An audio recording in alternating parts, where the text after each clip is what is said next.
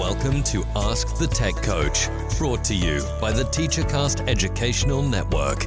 If you are in charge of professional development and looking to build an innovative digital learning experience, this is the podcast for you. Join us each week as we uncover strategies that tech coaches are using to drive their digital transformations one classroom at a time.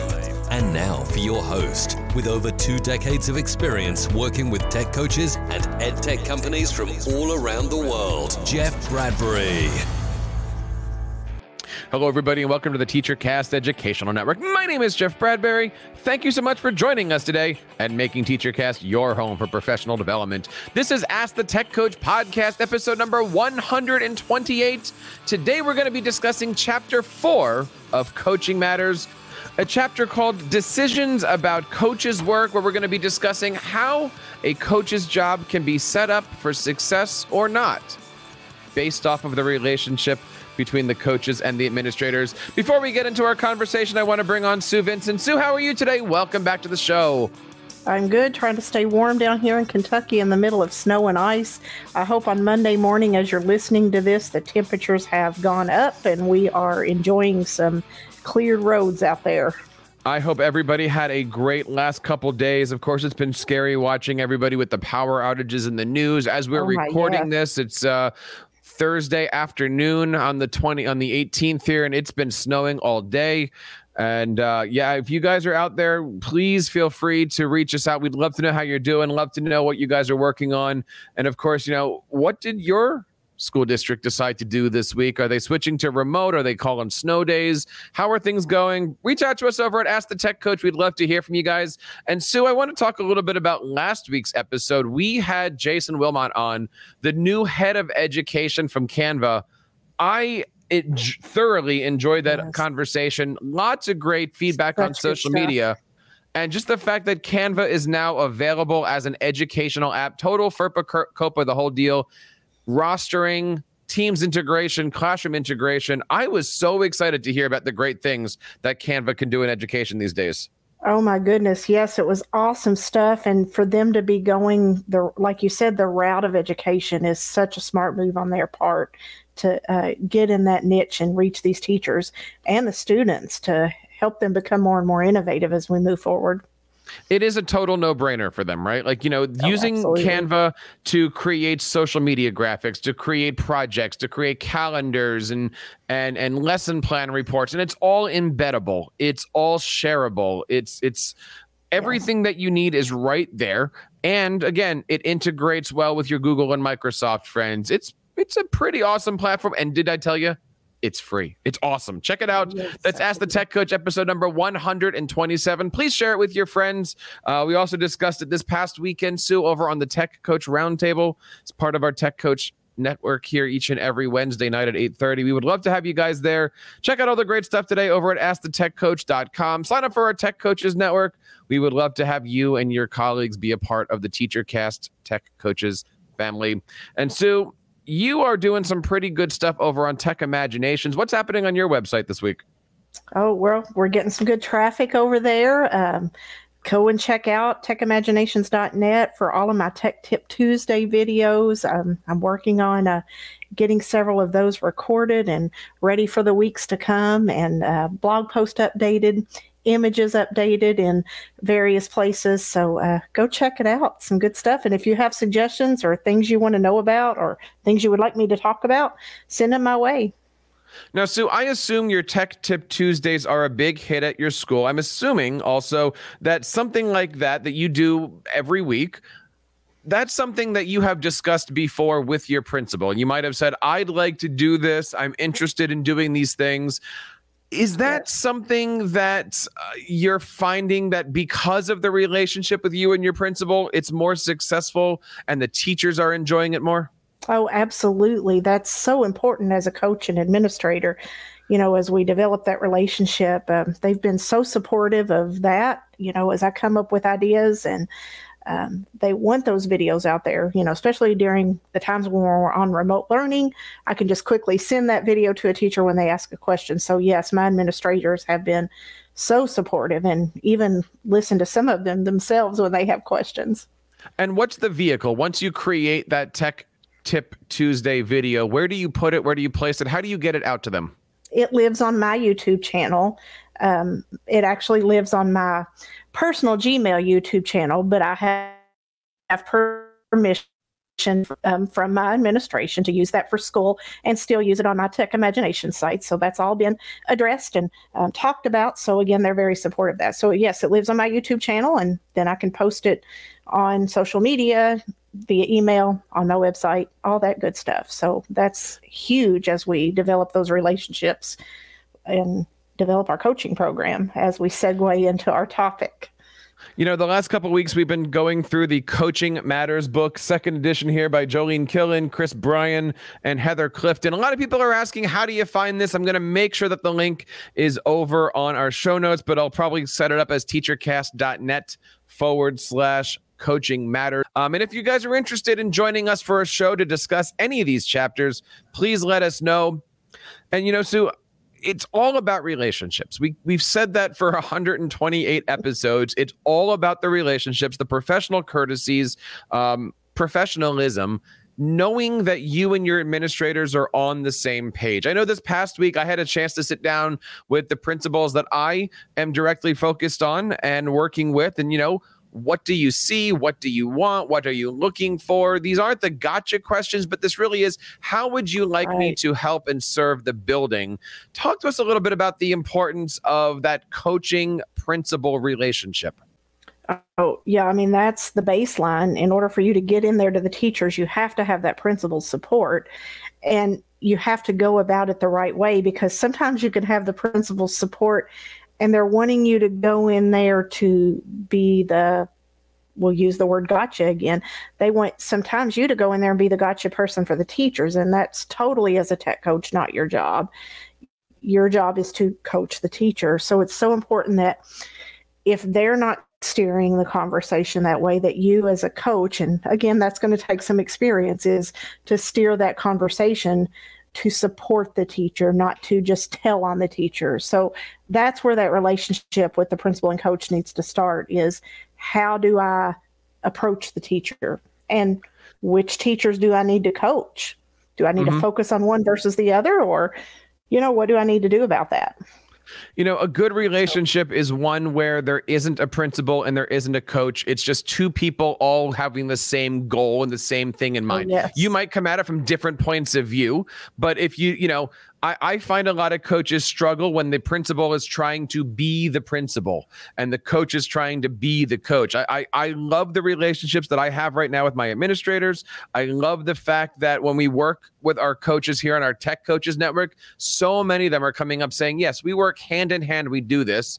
We'll talk a little bit at the end of the show today of what happens if you don't have that relationship. But, you know, the book goes in here to talk about the different decisions that an administrator makes on their buildings, on their coach, which ultimately affects the coaching programs. They talk about, you know, which teachers should a coach be working with?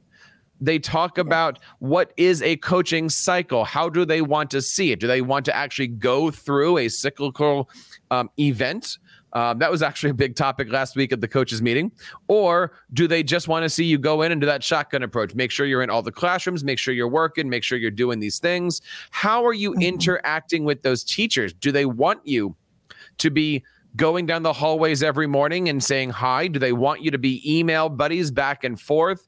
It's really having those relationships and how that is determined by the administrator. Yeah, and another huge one too is how do you spend your day? Are you the only tech coach in a building or a district, or do you have a team of coaches? So, establishing those roles with your administrator of, okay, are you the elementary person? Is your coworker the secondary person?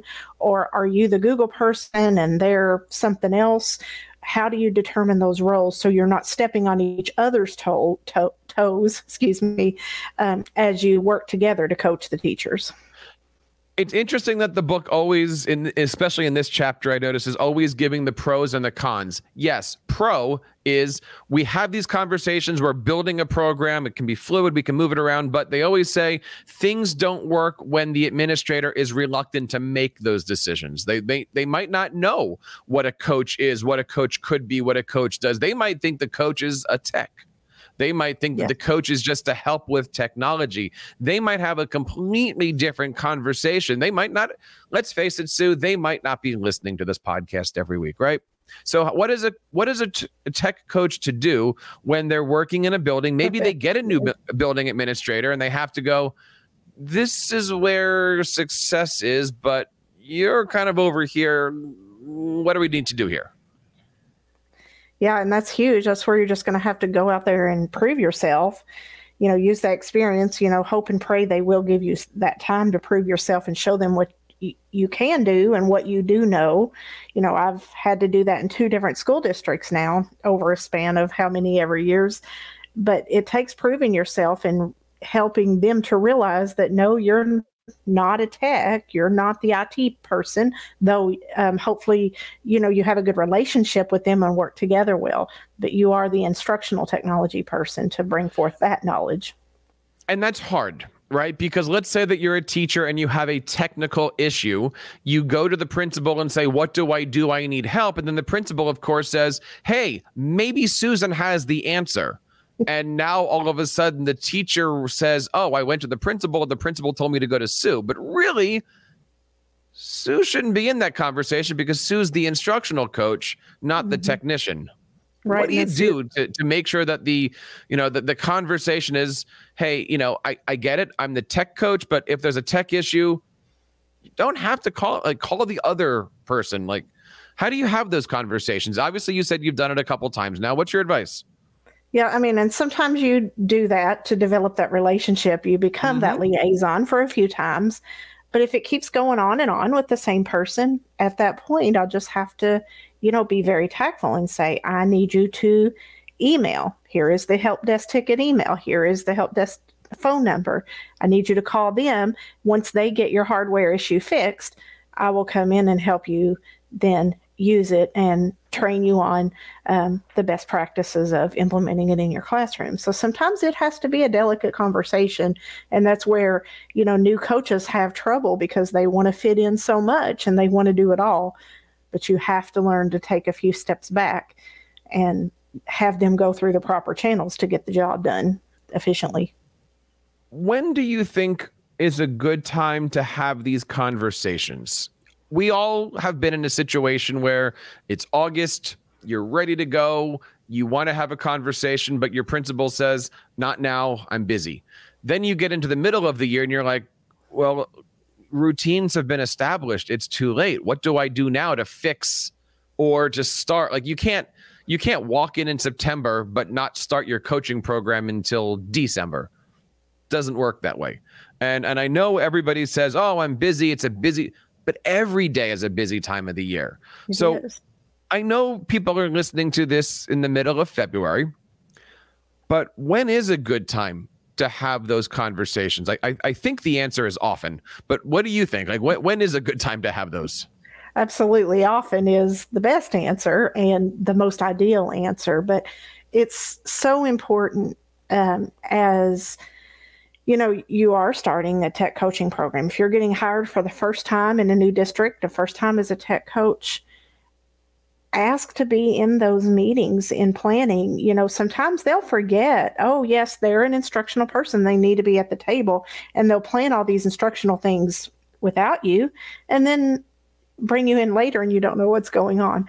So don't be afraid, even if you're a new tech coach, to assert yourself of, hey, would it be beneficial to me to be a part of this conversation so that I can help teacher XYZ down the hall make this happen for their students? So don't be afraid to assert yourself. That's first and foremost. You know, let, let us as tech coaches never forget, and, and I, I'm sorry if this comes up, Ed, you are the horse right it's not the heart it's not the horse yes. and the cart routine of which one are you it's the direction is the carrot that's making the cart move Absolutely. You are the vehicle, which is then going to pull the, the, the cart forward. So often you see principals say, let's do this. Then the teachers say, how? And then they find you. And by that point in time, a month has gone by. Right. Whereas um, it should have, if we have these conversations going, if we have the relationships, the principal says, This is what I'd like to see in the building. The horse then says, Here's how fast we're going to do it. Here's how we're going to run. We're going to build. We're going to do mm-hmm. then the cart starts following everything. And then, of course, at the end, the you know the horses there again to push it a little bit. Um, really, when we're coming down to this, I think the majority of this chapter is all around two things. Now, here is the horse cart routine. Here is the chicken egg, one to one coaching versus team yes. coaching. I think we're gonna we're gonna kind of stop here and kind of go through some of these kind of conversations, pros, cons. Obviously, guys, we'd love to hear from what you guys think. What's your philosophy on one to one coaching? How do you get in to do one to one coaching, team coaching, etc. But Sue, I'm gonna put you on the hot seat. I know my answer for this. What should come first, the one to one or the team? Well, it sometimes it I'll say it depends, but I mean ideally the one to one. That way you can focus on, you know, one person who want and maybe they don't necessarily need the help. They may the, be the person who wants the help. They may be one of the more competent tech people. But if you can show what you know and go through a cycle with them, then the peers around the hall, the administration, they're seeing that, they're seeing what you're doing, and then that encourages more coaching to happen down the line. So for me, probably the ideal situation is the one to one, especially to prove yourself and get your foot in the door. You're wonderful. And and I love that because I am thinking right now and have been thinking exactly the opposite where if you do the Jane Goodall approach, your strength in the classroom comes from them watching you work with others which would be in faculty meetings, which would be in department meetings, which would be, you know, in the lunchroom hallway. It doesn't have to be a dedicated PLC, but you know, you're in the right. lunchroom, somebody asks you a question, you're happy to help them out. That's where they're looking at you going, oh, okay, now let's yes. have that. As opposed to you walking into 50 different classrooms trying to start up 50 different relationships, trying to start up 50 different conversations. I'm kind of going at this from the other side. Right now in my building, I'm asking, how can I get into the faculty meetings for five minutes? How do I get into the department meetings as that silent partner? Whereas mm-hmm. I, I'm looking at the approach of if, if they, if they, not he or she, if they can see the value that I can bring, then I can work my way into the one to ones, which right. is different than me walking into Sue's classroom saying, "Yeah, my principal told me to come and work with you." That's that's different. But I I, I am curious with your thought here. Do you work better one to one, or do you work better leading a group? I'm curious. I I feel that I do better one to one, or at least with a smaller group. I mean, I do okay with a big group. I've done this for a long time, but mm-hmm. I feel more comfortable one to one, or a group of two or three, or you know, just the fourth grade team of a few people. So, so yeah, smaller the better for me. You mm-hmm. know, in teaching students, it was the same way. The smaller the better. You get more across because you know if you start with that big group I mean, I remember three years ago going into my new school system that I'm with now. My very first day, um, we were doing, we were moving from Microsoft Outlook Mail to Gmail. And my first day was right before the big conversion. So mm-hmm. I did a Gmail training my very first day there. And um, it was a big group. They had just met me, like literally laid eyes on me that day which was fine. I mean, I proved myself, I knew my stuff, but you know, just seeing that big group and not really being able to meet very many people individually at that point, you know, that was a little intimidating. And I'm like, well, wonder what they think. Do they think, you know, I'm going to be good at this job or not. And then when I finally was able to get into classrooms, get into small group team meetings, you know, you feel more and more comfortable. So if you can start with those smaller groups and work your way up, and then, like I said before, word gets around, you know, that one fourth grade teacher you did a project with, you collaborated with, she talks to her friend down in primary, her friends in the middle school and high school, and they see what you know and can do for them.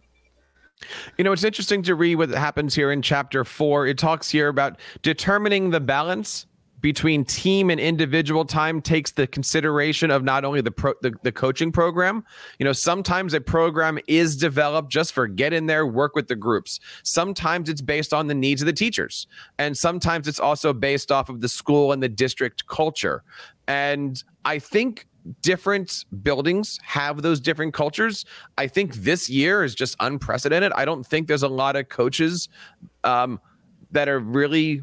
I, I don't want to generalize. Please, you know, don't honk your horn at me here. But I mean, coaches working one to one with teachers is just harder this year. It's easier to go into a department meeting because everyone's on um, teams and making sure that we're all together here.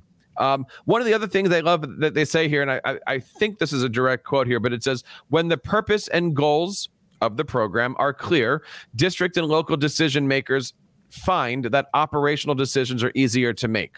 And, I, and basically, what that's saying is when the principal is setting these clear goals, Sue, I want you to work with this cohort on these things, then everybody sees that. That's easier, I think, as a group to hear the principal wants us to do this build a curriculum move forward create a musical um, put stuff in the whatever it happens to be right that's different though when you and I are working together and you're the teacher, I'm the coach, and we go, but the principal wants you to get better. So I'm here to like it just seems a little bit more uh, awkward in the individual space. I I I don't know. I, I I'm trying to see it from from a different perspective here because there are coaches that don't get a chance, right, to do the group work just because of time. Maybe they're in multiple buildings. Maybe they don't know that these meetings are there because they're not invited to these different things. Right. There's definitely limitations there, you know, as they go on to discuss in the chapter. And it gets awkward, you know, especially depending upon the reason you're with them, you know, whether they invited you themselves to work with them or Mr. Smith in the principal's office told me to come work with you. That that can start out awkward and continue to be awkward throughout the whole cycle. So I know you like the one to ones. I like the group. So talk to us, Sue, a little bit about how the book is describing individual coaching. What are some of the um, pros and maybe some of the cons that the book mentions about, you know, why individual coaching is so important? Well, obviously, the focus you can focus on one person or a small group of two or three on the same topic. Usually, you can follow through with an entire cycle or project, work with them on a unit, plan from the planning stages through the whole doing it and implementing stage. Um, and then obviously, it can be personalized, it can be differentiated, and like I said, more focused in that area and then um, you're able to go deeper in whatever you're doing. And unfortunately, and with both of these, team or one to one, there are limitations. You know, sometimes if there's not other coaches in the school system or in the building, and you are one of only one or two, and you're focusing more on that one little group or that one person, then it's taken away other needs from around the building if you're spending so much time in that one classroom. So that that is a drawback in some cases depending on your staffing in your building or district. So in getting them scheduled it is it, it, there's just more right? If you're doing it you are focusing on that teacher right? And now i've got instead of having three plcs or three cohorts i've now got 30 teachers or 17 yes. teachers or something like that here. You know one of the other things that you can do if you're working with the teachers is you can be teaching across grades.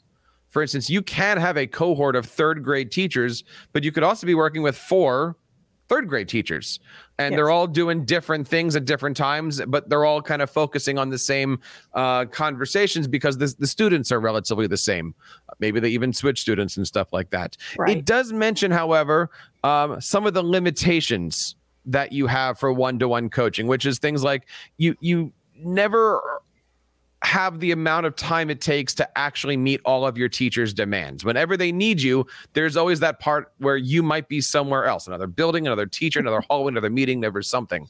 You know, um, it's it's it's just it's not the easiest thing to do. So, what are some of the other limitations that the book talks about when it comes to one-to-one coachings? Right. Too bad technology doesn't allow us to clone ourselves to be in two places at one time. I know. Um, so yes, scheduling is definitely a huge um, conflict because um, you know, if you're spending, you know, two hours in this one fourth grade classroom where you're putting your focus with this teacher, you know, you're going to be gone. And then your email box fills up because, oh, teachers down the hallway in middle school or high school are, you know, trying to reach you because they have other issues going on. So that that's huge is scheduling. And that's always a huge issue, whether no matter what coaching approach you take. So, and then, you know, and staffing again, if you're the only one you know you're having to do that focus. Whereas if you're the only one maybe the group coaching concept works better for you. And obviously we're here for one reason and that's to raise student achievement right? We're all here to make sure that the students are getting the best that they can get. And the the more spread out that coaches are um, it's harder to get to teachers. If it's harder to get to teachers that doesn't help out with the goal of students. I think it also serves that if it if a coach is spread out enough, you're not going to be able to establish a coaching cycle where every day second period for the next 2 weeks we're going to work hand in hand. I mean, even if that is possible now, I know many coaches that can't be in the rooms for more than 14 to 20 minutes just yes. because of of COVID rules and stuff like that. It's not easy, and obviously, like I've been saying here, you know, if you have thoughts on this or if you have any concerns, um, please let us know. You can reach out on Twitter over at Ask the Tech Coach, and we would love to have you bring them up at our Tech Coaches Network meetings. We have them every single Wednesday night at 8:30. And so let's talk a little bit here about the, the opposite side, which is the team coaching. You know, according to the book here, team coaching intends to move new learning into practice and adapt and refine it for student success. Basically, meaning coaching opens up a wider Team coaching opens a wider opportunity for coaching support because you're able to work with more teachers, get more traction, and able to really maneuver yourself between different classrooms all in the same time frame, which is kind of cool. Um, they say here, you know, why? Why should we set up team coaching? Number one, they say to exponentially increase the effects and speed of change for more teachers. I think there's a difference, too, between being a coach for a cohort and providing professional development. There is a difference there, isn't there? Yes, yes, and and I think the book, um, this chapter really brings that out because I think some of us as coaches, when we think of team coaching, we think of just providing a whole group PD. And, and in fact, you know, that was the first thought when, you know, I was reading through this and as Jeff and I developed the notes here, you think of a whole group PD with the whole staff sitting there just listening to you talk at them. But I think here it's bringing out team coaching more as, you know, a departmentalized thing or a grade level thing or a um, subject level thing or, you know, math strategies and integrating technology into the math curriculum, something more like that the one thing I love here is that they say, you know, the argument against team coaching, and I love this little section. It says, you know, team coaching is in no way to reduce the number of coaches needed. Mm-hmm. And, you know, coming from somebody who was the only coach in a 2,500 student K 12, you know, you were at six buildings, you had six masters. Um, I had to rely on group work. I had to rely on PD sessions. I had to rely on all those different uh, you know tricks to get in front of as many teachers as possible um, but we districts should not be thinking about team coaching as a substitute for hiring a second coach absolutely and you know what? We can relate this to the classroom trends today. You know they the trends in the classroom want teachers to differentiate and reach the individual students. Yes present a lesson to the group but then individualize as needed. So as coaches, I think we could take both of these approaches and, you know, f- focus on that team as needed, whether it be a grade level team or a department and um, with a content area. But then there's still going to be people within that team coaching cohort that are going to be, be needing individualized attention. So I think one can build off the other, definitely.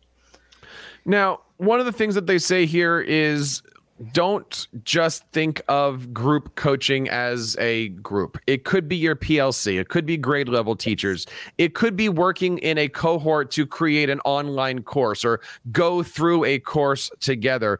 Uh, again, The obvious ones here could be department, interdisciplinary, working across grade levels, across subjects, or really anything that shares a common learning goal. You know, we have groups of teachers right now that are learning various applications together, which I think is great across our whole campus, across all of our different buildings.